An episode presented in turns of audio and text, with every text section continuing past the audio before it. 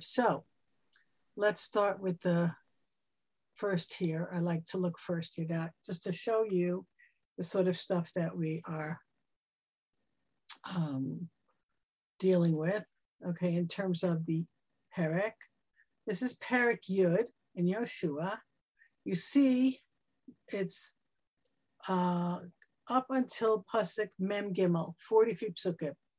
Unusually long Perek, a lot of stuff going on. So we're first going to break it up and just show you the, the general outline of it, and then we can go through it.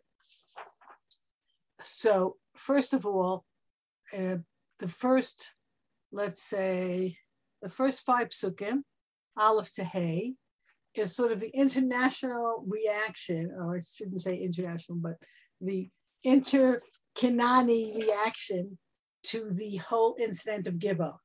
So just to go backwards for a second, in Perek, in Perek nine, Perek Tet, the uh, inhabitants of Giv'on decide to make a separate peace with the Jewish nation.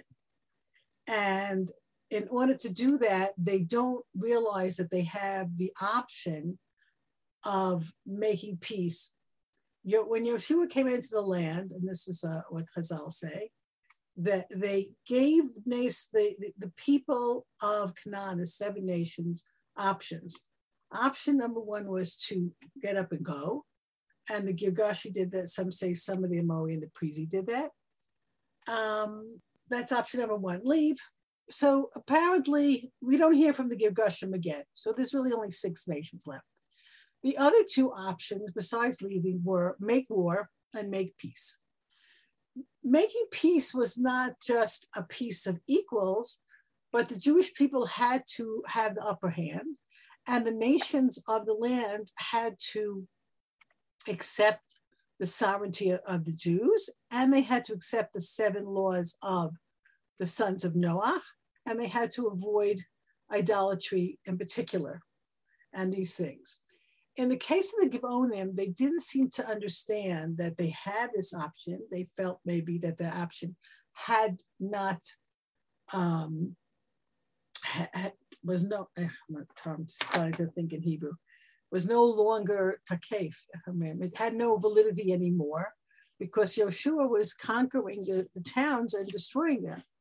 So they felt that this was not um, a good option. And so they They played their game. They tricked the Jews into making a uh, treaty with them by pretending they were from very far away and, and having moldy bread and, and, and worn out clothing.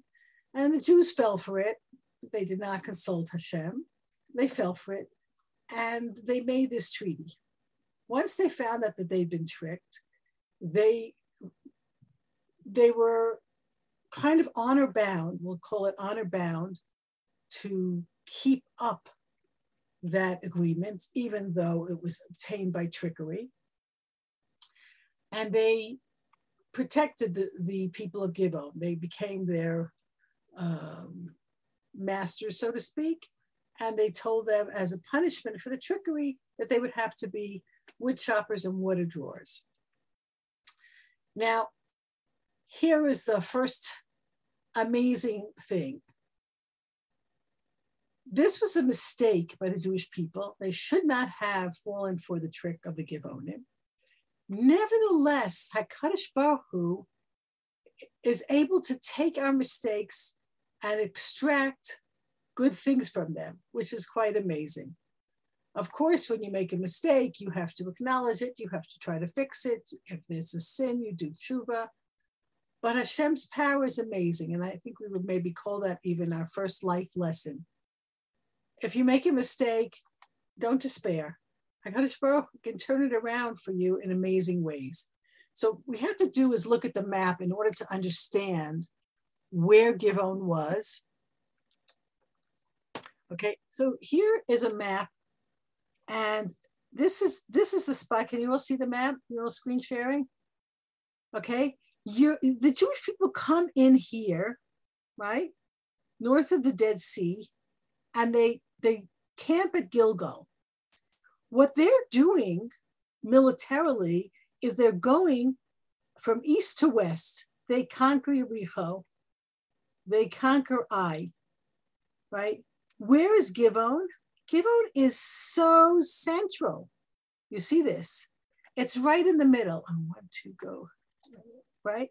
If you take a look here, it's in the middle from the east to west. It's in the middle from the north to the south. It's extremely central and extremely important. Now, when Givon makes a pact with the Jewish people, right, the, the rest of the uh, six nations have to figure out what do they do with this information, and it's very difficult for them. So the first thing they decide to do is to make a, uh, uh, a, a confederate, confederation of tribes and fight the Jewish people. So let's go back here, right?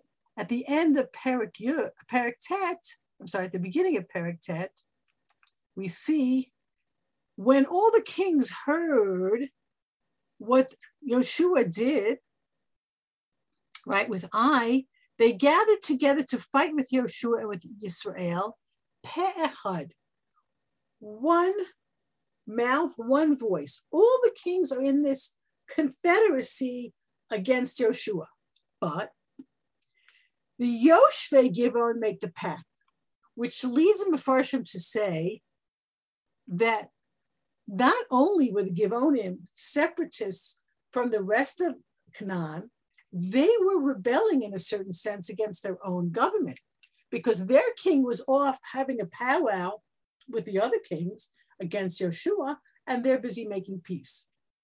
Okay, so that's a little background. So here, the kings in, in, in verses one to five, the kings decide to fight Givon. We're going to talk about that in a minute. And then we go on to what actually happens. And the people of Givon say, well, we're in trouble. And they call to Yoshua, verses six and seven, help save us from the, uh, the other kings. Because now, you know, you're our ally and now you're our protector and we need your help.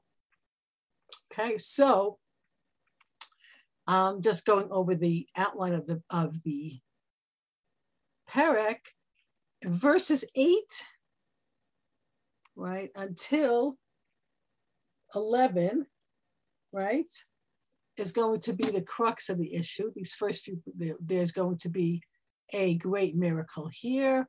And then um, twelve until fourteen, another great miracle. And Hashem is fighting for the Jewish people.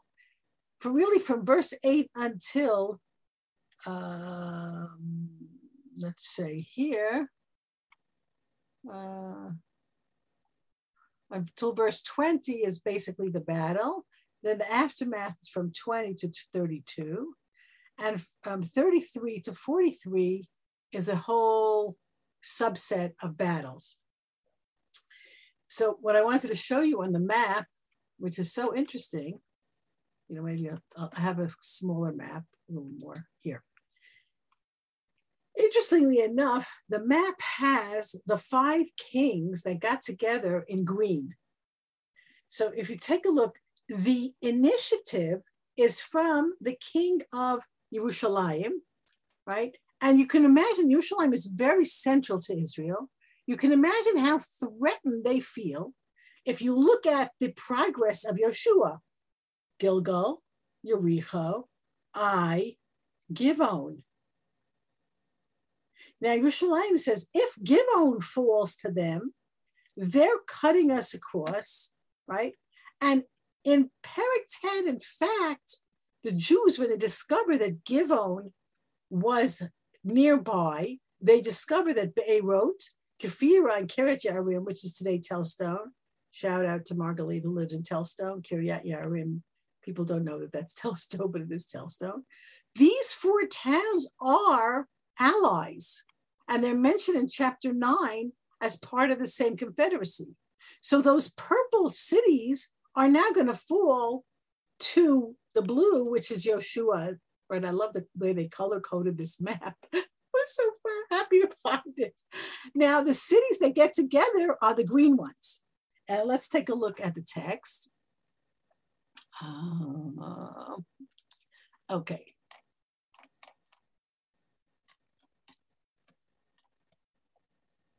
Vayehi, Pasuk Aleph, Vayehi kishmo Adoni Tzedek melech Yerushalayim, ki lachad Yehoshua et ha'ai, vayachri malka, asher asal Yericho, u'lamalka, pain asal ha'ai u'lamalka, v'ki hishlim yosh v'givon of Israel v'yuk v'kerba. And it was when the king Adoni Tzedek, who is the king of Yerushalayim, which is the first time, I believe, that the city is mentioned by this name in the Tanakh, um, that Yehoshua had captured Ai and destroyed it, as he'd done to Yericho and to her king, so he did to Ai and her king, and that the people of Gibeon, the dwellers of Gibeon, had made a pact with them, and they were now in their midst, right? Pasuk Bet, by Yeru Ma'od, ki ir gedola Gibeon. They were very scared because Gibeon was no small potato. Gibeon was a very big place. Ka'achat arei ha'mamlacha v'chi gedola min ha'ai. There's a few things that made him very nervous in Yerushalayim. Number one, Gibeon is an ir gedola. It was not only larger in size than Ai, which if you remember, twelve thousand people, but it was larger in quality. It was a very important place, Gibeon. And it was one, Achat Arei HaMamlacha was one of the most important cities of the, of the whole land. And it was bigger than Ai.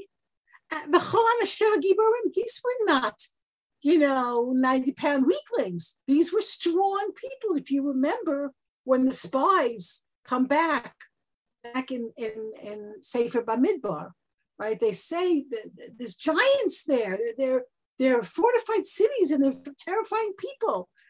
And so if Gibeon is folded, right? They say in, in Israel, right? If the cedar trees are attacked by a flame, what are the little mossy uh, little plants going to say? This is the, if Gibeon is falling to the Jews, what are we going to do? Now, you could talk about this. We don't have a lot of time, so we'll just briefly. There were um, a number of ramifications to the Gibeon defection that the, the other kings were very concerned about.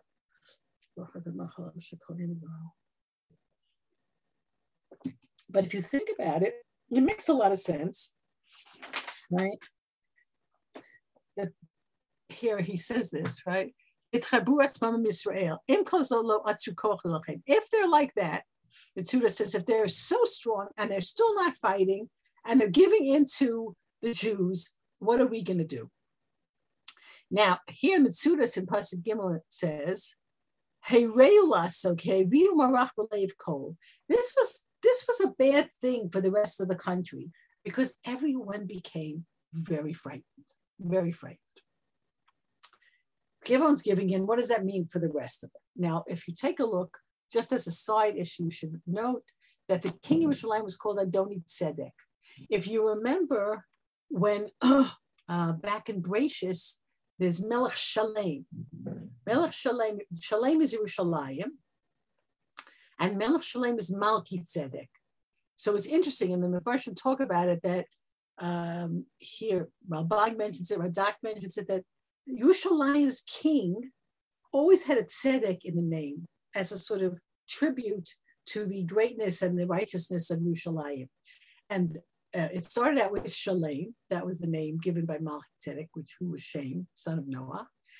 And later on, after that, Kedah, right, Hashem, Hashem uh, Abraham calls it Hashem Yireh, and the, the Hashem's uh, given honor both to Abraham's name, Hashem Yireh, and also to Malki Tzedek, Shem's name, Shalem, combined it to be Yeru Shalem, Yireh Shalom, and the king is Adoni Tzedek. Now, Pasuk Gimel. Vayishlach Adoni Tzedek melech Yerushalayim. I'm sorry, I have to stop and say how much I enjoy that his name is Ho-Hum. I find that hilarious. Ho-Hum, the king of Hebron, he must have been a very boring fellow. Sorry. Anyway, Peram, the king of Yarmut, Yafia, the king of Lachish, and Dvir Melech Eglon. This is Pasuk Gimel.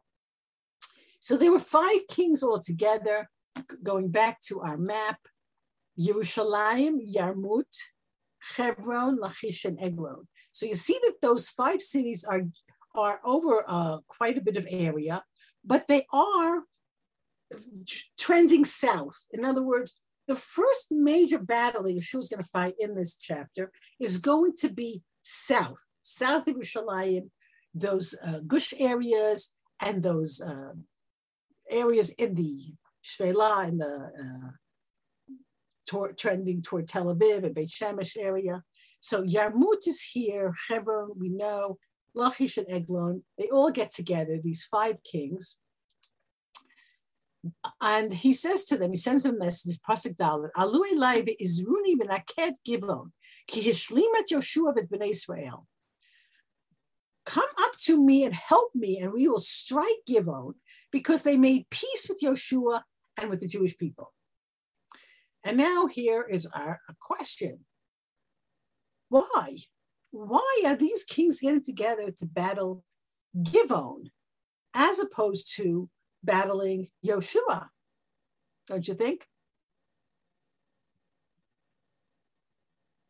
So,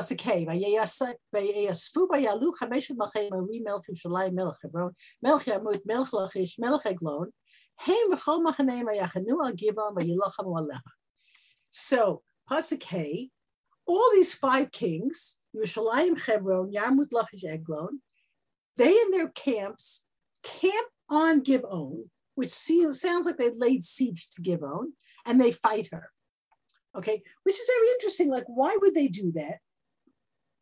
Why not attack the Jews? This is very interesting, because if you think about it, these are the defectors, right? So the first thing they're thinking is, we have to put these people down. What will happen if Gibon gets away with this? It might lead to general defections where we don't want to fight. They have decided that they want to fight. And in order to do so, especially after the, the victory at Ai, where they saw that Yoshua was using military tactics as opposed to Yericho, which was a complete and utter miracle, they said, well, if they're fighting with tactics and we get a big enough army, perhaps we can, we can win them. But if we start having this guy is going to make peace and that guy is going to make peace and the other guys, how's this even going to work? So they say, you know what? The first thing we have to do is get, put down Gibon and make it clear that nobody defects. And don't forget that the king seems to have been um, rebelled against, assuming there was a king in Gibon, and the people go ahead against his will and make this pact with Yoshua.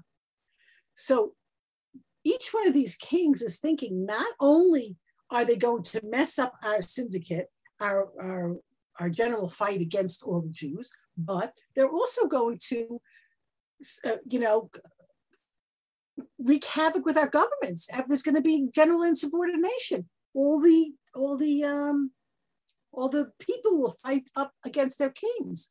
So to them, it seemed to be a very, very urgent thing to stop them from aiding and abetting the enemy. And I think that, you know, it's it's important to take take stock here and learn, let's say we'll call this life lesson number two. Even from your enemies, you have to learn, right? Unity is a tremendous value. If you, you know, the Americans are right, we always say, united we stand, united we stand, divided we fall. Right? This is going to be the crack that's going to let Yoshua in, and they know it, and they're afraid of it. And so we have to not only unite ourselves militarily, militarily and politically, but religiously. We have to stop being so divided, and it's a very big problem in the Jewish world today. If you take a look at the way the Chazal uh, portray this in the Gemara, they talk about how Um, in the time of in the time of David, right? In the time of David, people went to war. They won the wars, but people people got killed. And the Chazal say, because people told Lashon Hara. You see the stories of Doeg telling Lashon Hara and Siva telling Lashon Hara and all these things. And the time of Ahav, right? And Ahav was a complete idol worshiper and a terrible person, right? But he won wars. It's very, very interesting. Why did he win wars, Ahav? The Chazal say, because no one spoke Lashon Hara. Everybody knew that Avadja was hiding prophets of God, one hundred prophets of God from Ahav, and nobody told Ahav. So you see that the unity and the lack of Lashon Hara is a very, very important value in Judaism. And uh, you don't have to go further than uh, the, right now we're, we're coming up on Lag BaOmer. The, the, the students of Rabbi Akiva, who seem to have had disputes among them, and that was the source of their plague.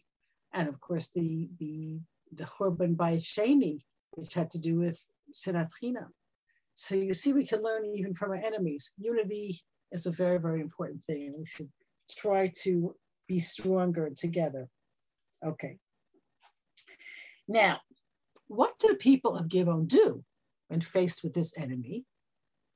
They they turn to the people who are their new allies, right? Pasuk Vav. They sent to Yoshua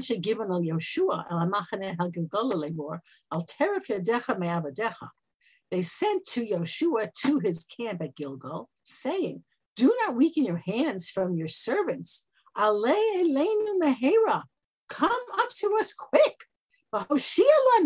Save us. Help us."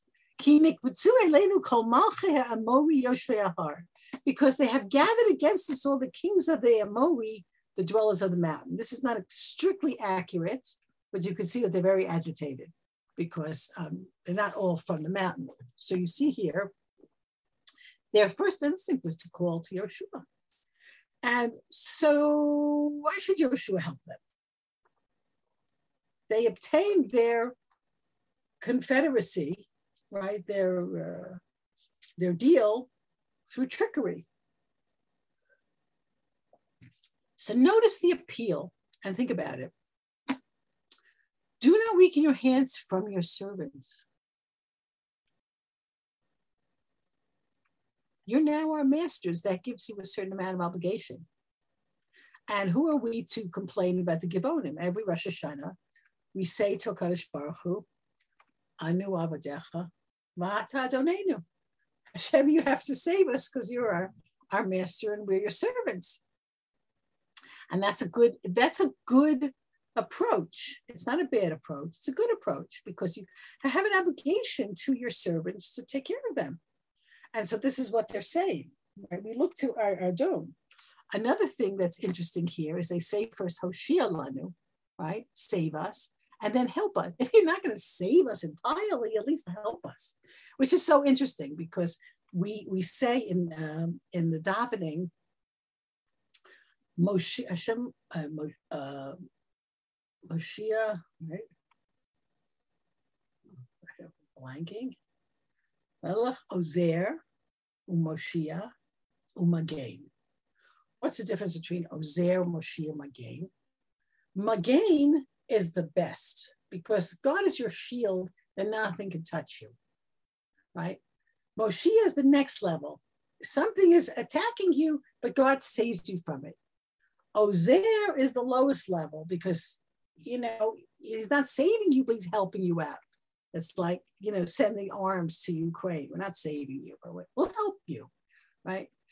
We don't know. They're very desperate. So they sent Yoshua.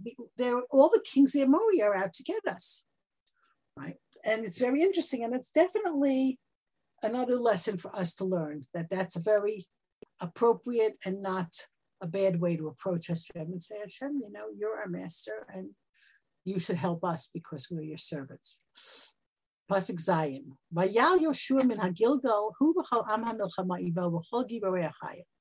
And Yoshua responds and he gets himself up from Gilgal with all the men of war and all of the brave men of valor.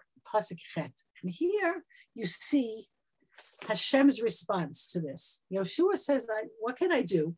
I have to help these people. Now Hashem says, פסק ח' ויאמר שמואל יהושע אל תירא מהם כי בהיותך נתתים לא יעמוד איש מהם בפניך. Right? And Hashem says to Yeshua, do not be afraid of them. I will give them in your hand, and no man, no man of them will stand before you. Now, it's very interesting here because the the, the version talk about um, Yitzatsev, Lo Yitzatsev Ishu Hanecha. In that case, Yitzatsev means that they're not even going to try to fight you. But Loya Amod Hanecha, they're already trying to fight you, but they're not going to be able to stand up against you. And this is Hashem's signal to Yeshua. You are on the right path. You should do this. And if you remember, we talked about this at the beginning, that even though the agreement with Givon was a mistake, Hashem is now going to take this mistake and snatch victory out of it for the Jewish people. Because if you look at that map, oh, sorry, the map, all of these places are super strategic. And now, and, and many of them are walled cities. So if you saw, Rabbi Liebzig has a whole discussion on this, the walled city issue, you we had, we had to knock the wall down with a miracle, right? And I, we had to pull them out. We can't fight a walled city. It's very difficult. You know, you ever see Lord of the Rings? You have these, these towers. How do you fight that? But now Hashem is pulling people out of these cities to one location where Yeshua can fight them all at once, right? So the Givon thing is now going to be turned from a mistake into a major opportunity. Sahaba has some kind of pillow like that, my daughter, right? What does it say there, Sahaba? Out of every, uh, what does it go? Your pillow with the opportunity. You have to unmute yourself and tell us what it says. Do you remember what it I says? Don't remember, but I'll I'll I'll uh, I'll check right now since you've asked. Um, I, I love that pillow. In the middle of difficulty lies opportunity. Uh-huh. Thank you. So that no problem. Is exactly, that's exactly what Akash Baruch Hu does. Like, you have a problem here with Givon? Let's turn that into a way to knock out all these kings at once. Okay. By the way, that was Albert Einstein, not my okay. pillow. Okay. Now, Pasuk Tet. Vayavo aleihem Yehoshua pitom kol halayla ala min hagilgal. And Yehoshua comes upon them suddenly. All night long, they're traveling from Gilgal. This is a very important tactic. Yehoshua is very, very clever here. And Hashem is guiding him every step of the way. This is one of the most unbelievable, miraculous battles you'll see in a minute. Yehoshua goes from Gilgal, which, as you saw, is quite a bit away, right? From Gilgal to Givon, all night long they're traveling so that they won't suspect the kings who are attacking, and they come suddenly upon them. Pasuk Yud. Vayehumeim Hashem b'nei Yisrael vayakei maka gedola b'Givon vayurdefeim derech Ma'alei Beit Horon vayakei ad Azekah va'ad Makeda. And HaKadosh Baruch Hu confused them and uh,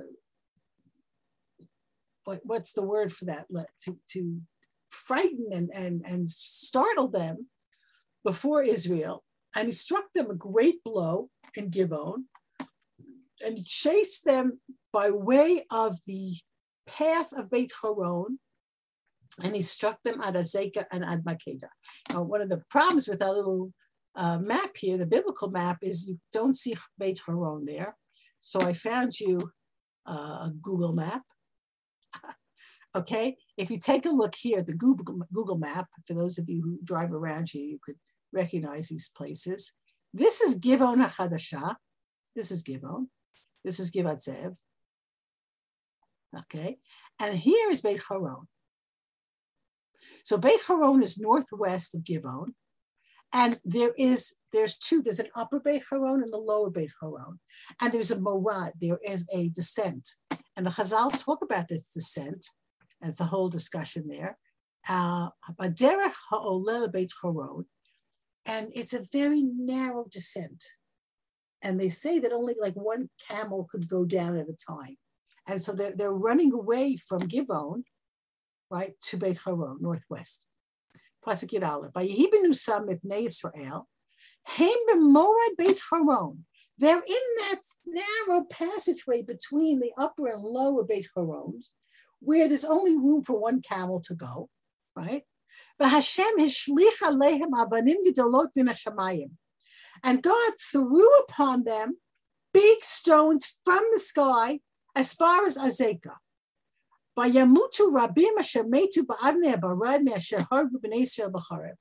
And they died. And more people died from the hailstones that God threw on them, from those that the children of Israel struck with the, with the sword. So this is the first unbelievable miracle. And how is this a miracle, right? Hail could happen, right? But if you are, experience hail at any point, hail is usually little tiny pebble things. It might not be pleasant, but it's not usually fatal. These were large rocks coming from the sky. And if you imagine this battlefield, right? The Jews are chasing the Amori. So that means you have Amori and Jews. And the hailstones only hit the Amori, right? So this is a miracle within a miracle. And this very reminiscent of the plagues, the Eser Makot in Egypt, because we had this sort of thing, the, the Egyptians would be finding blood in the water and the Jews would be drinking regular water, right? The, the, the plagues that fell happened on, on the Egyptians and not on the Jews. So this is a tremendous thing. And as a matter of fact, the connection is even greater. Let me see if it's in here. Um, okay, I have to find this for you. I believe it's in the doc.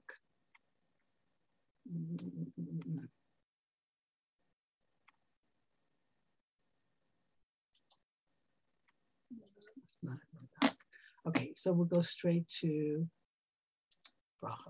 Okay, this is the Gemara in Brachos, uh, Daf Nun Daled Bet, right? Okay.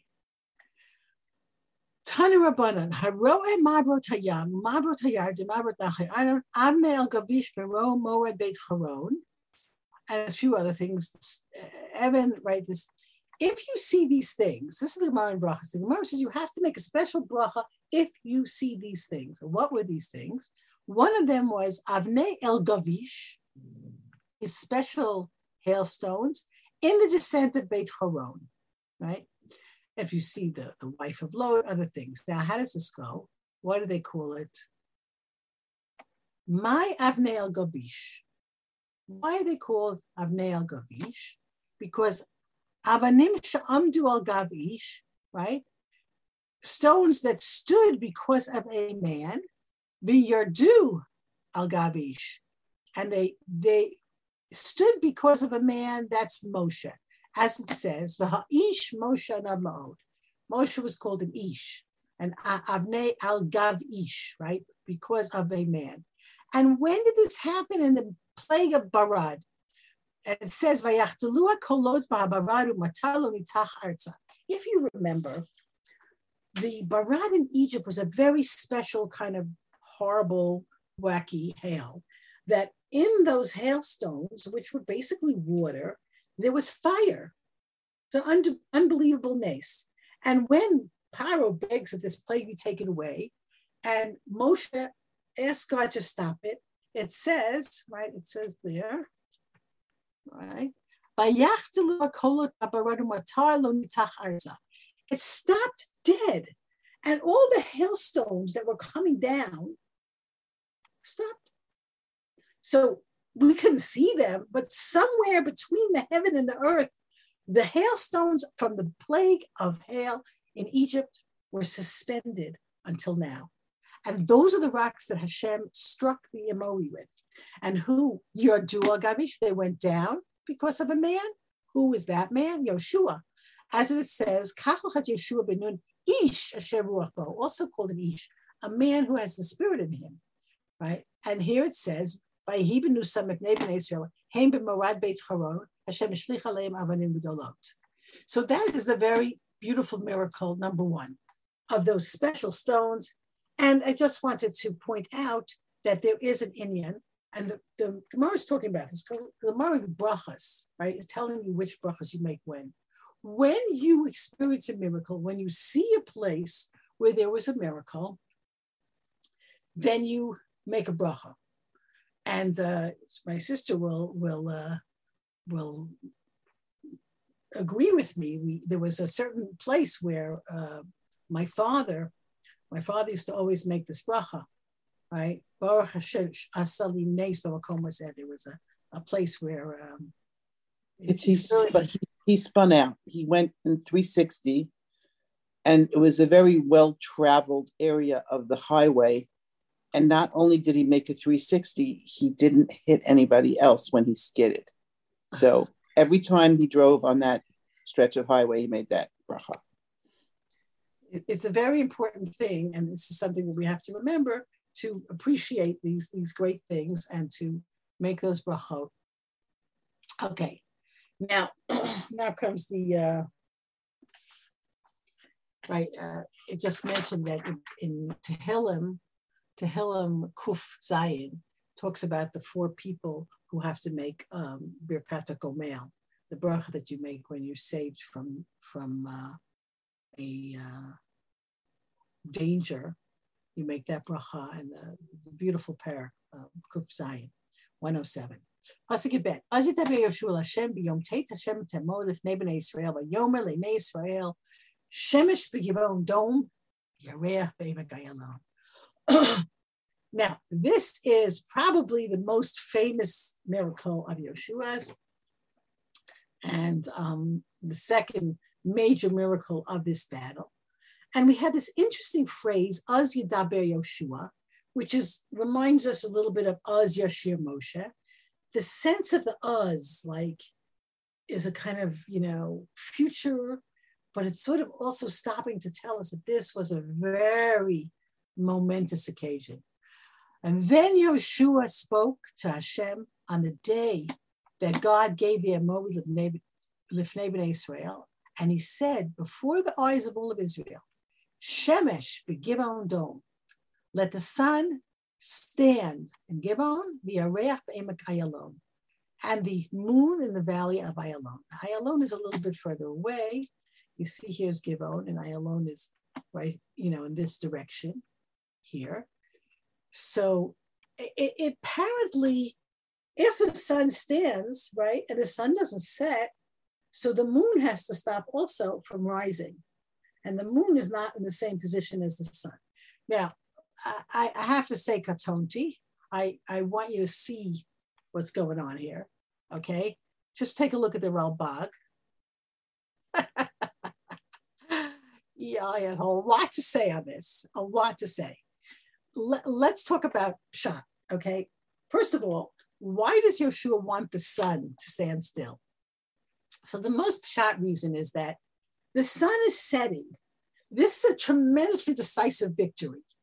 And if anyone gets away, gets back to their fortified towns, they're going to regroup, especially the kings. They're going to regroup and fight again.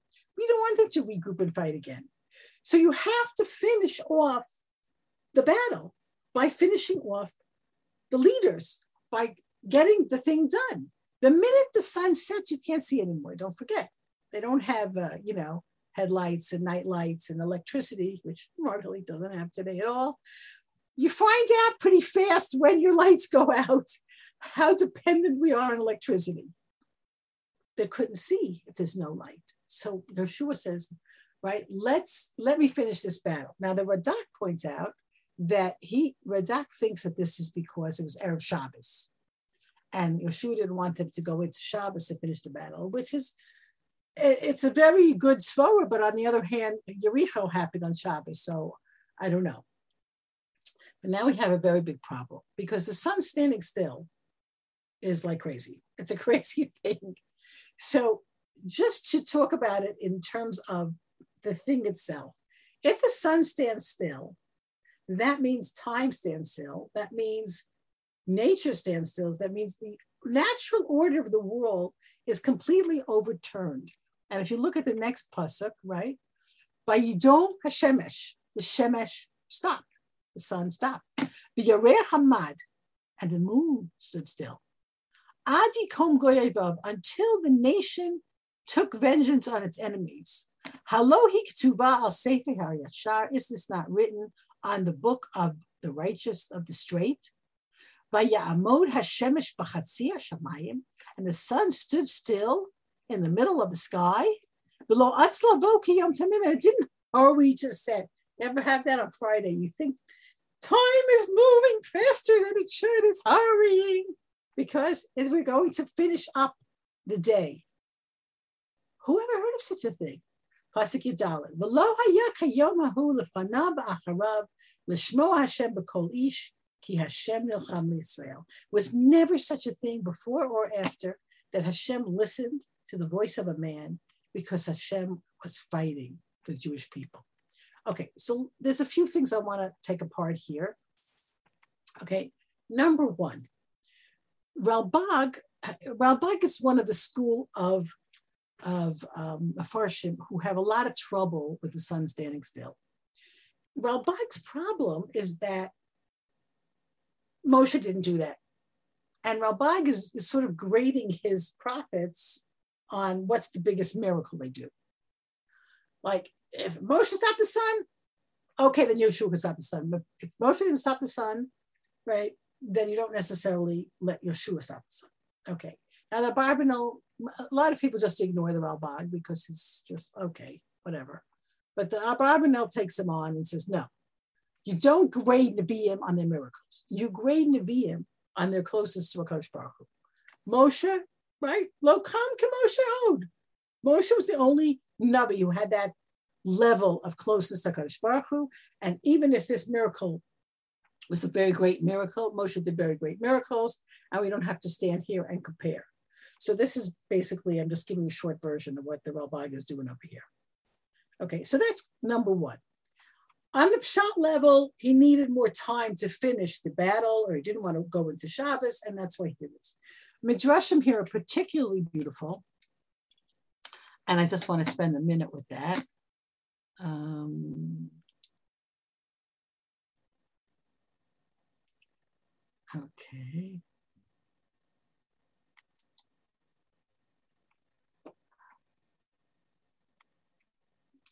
Right, you know what?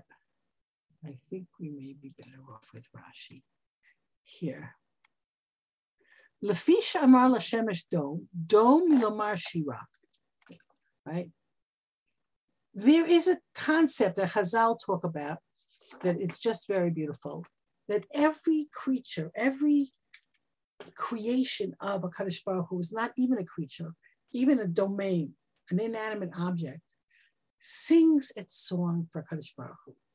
There's something called Perek Shira that some people say that goes through what is the Shira of the frog, let's say, what is the Shira of the sun.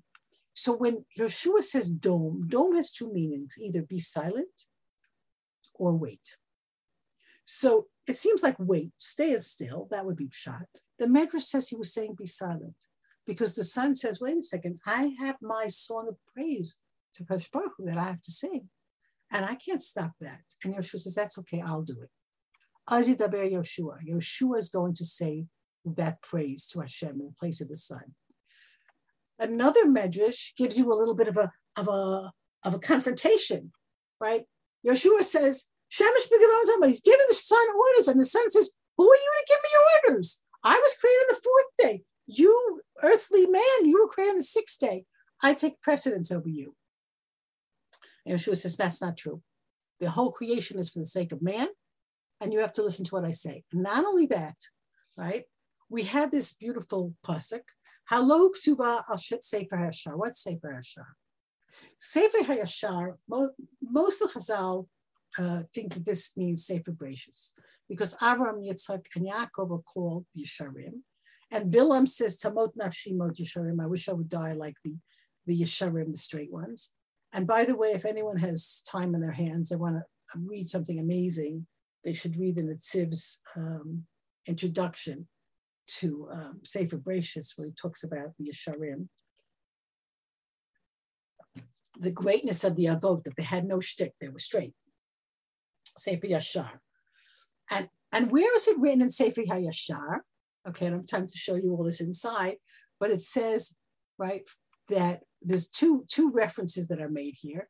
And one is that, if you remember, Yosef had these dreams, right? So our original interpretation is the sun, the moon, the stars that bow down to Yosef are his family, his father, his mother, Bilhah, and his brothers. But another interpretation is the actual sun bowed down to Yosef. And Yoshua is a descendant of Yosef. So he has that part of that Yosef. There's another interesting thing, and that is, right, what's Ketuvah Sefer Yashar? In Sefer Bereshis, if you remember at the end, Yaakov wants to give a bracha to Yosef's children, Ephraim and Menashe. And Yosef sets them up. Menashe is older, that he should have the bracha from Yaakov's right hand. And Yaakov switches his hand and he gives the bracha, the, the higher bracha to Ephraim. And Yosef said, wait, hold, hold it. You know, Dad, you got it wrong. And Yosef said, uh, Yaakov says, Yadati b'ni Yadati, I know. They're both going to be great, but he will be Melo HaGoyim. And that's Ephraim, Yoshua's ancestor. And this is the, this is the event that's Katuv, that's alluded to in Bereshis, that the entire world will see, the whole world, Melo HaGoyim, everybody will see this tremendous miracle that the sun stopped for Yoshua. It was never a day before or after such a thing, that Hashem would listen to the voice of a man, because Hashem fought for the Jewish people, which is a great, great, uh, a great thing that Hashem fought for us. And I want to also say here that I love the idea of everyone having their shirah, that every every creation has their shirah that they sing their whole life for Hashem. And I thought that that would be something that we should think about as uh, a, a lesson to extract from here. What's our shirah for HaKadosh Baruch Hu? And how do we make our lives a Kiddush Hashem? How do we do something that will be singing Hashem's praises all the time? Um, something to think about and something to aspire to, to direct our hearts, to make that shirah, to be grateful to Hashem all the time for the al nisecha sheb'chol yom imanu, not just the miracles, but the, the daily things that happen. I just want to mention, like I had this experience years ago.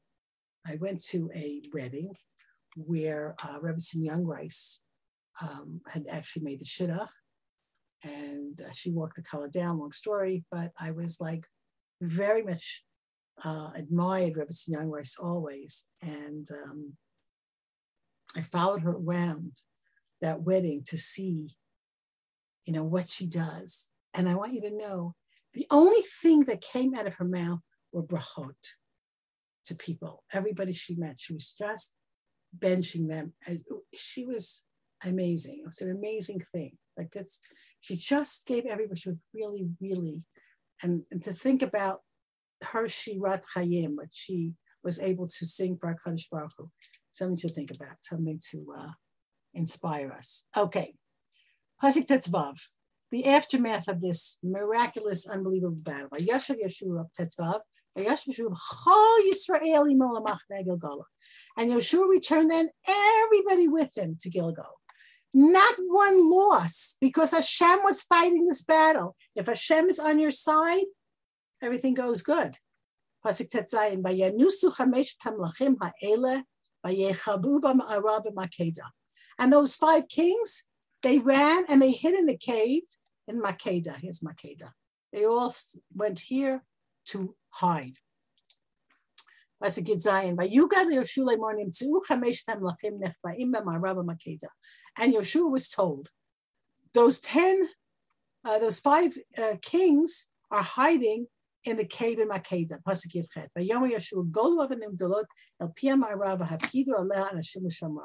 He said, put rocks in front of the entrance to the cave and don't let them escape. Remember, if you don't get the leader, if you don't get the leader, you risk them regrouping and coming back to fight another day. I remember in nineteen ninety-one when, you know, we won the war against uh, Saddam Hussein, and I didn't catch Saddam Hussein. And I was like, oh no, I was very worried. until they caught him like a dog in the ditch. But it was a long time later, a long time later. So you got to get those kings. Pasuk Yud-Tet, Vatem al Talmud, Ritfu Achrei Avechem, V'zinaptem otam, Al Tibnum Lavol Areihem, Ki Netanam Asher Elokechem Yadchem. Yeshua strategically understands that if anyone gets back to the cities, they will regroup and they will protect themselves in fortified cities. V'zinaptem, go after the tails, the ones that are stragglers. Run after them and don't let them go, because Hashem is with us. Hashem will give them to you. Only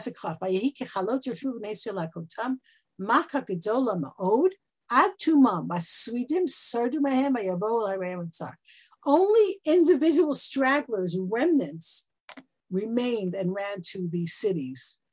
Pasuk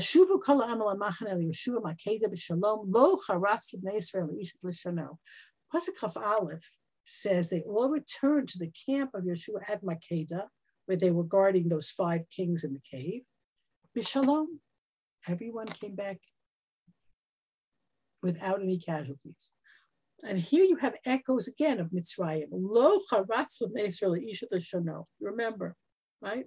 B'chol eretz Mitzrayim, lo yecharatz keleb l'shono.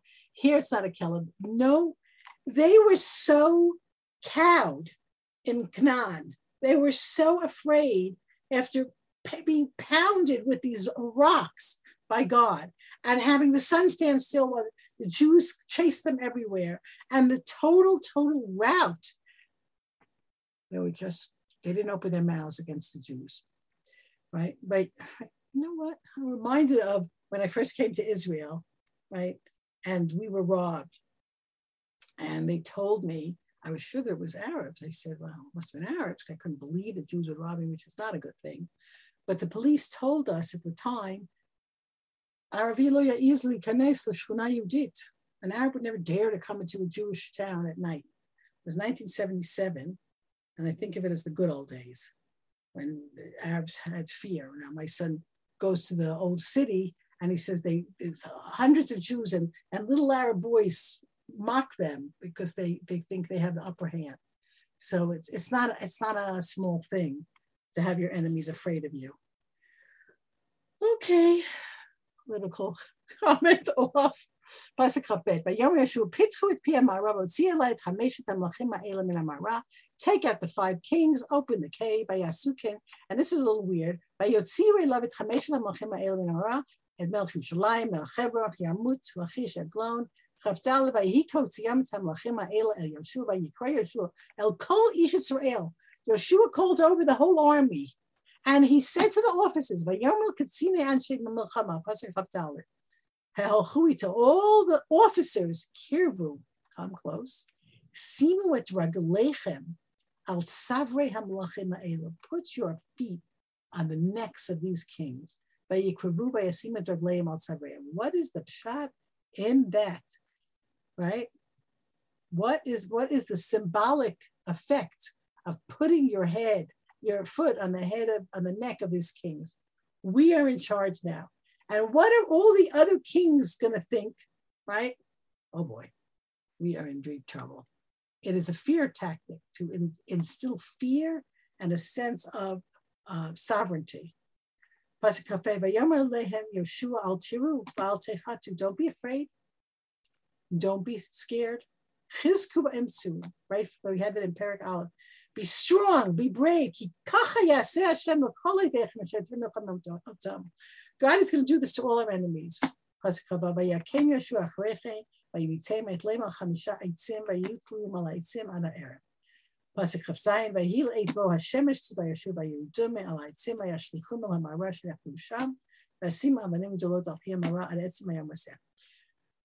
important to see the fulfillment of a Torah commandment here. Yeshua kills the kings, right? And he hangs them on trees until the evening, because it says in Parashat Ki Tetzei that you do not allow a, a hanged person to remain hanging after nightfall. They must be buried. And this is a source of, of our, um, it, it's partly, um, it says, Kilat Elokim Talui. It is a curse of God, the hanged one. Because every person is a Tselem Elokim, it's a, an affront to God, so to speak, to have a person hanging. And the Medrash says it's like twin brothers, right? One brother becomes the king and one brother becomes a robber. And when the robber is caught and hanged, people say the king is hanging. A Tselem Elokim cannot be hanged, right? And you, you should know, it's actually correct English, by the way. You should know curtains are hung, people are hanged. That's what I was taught.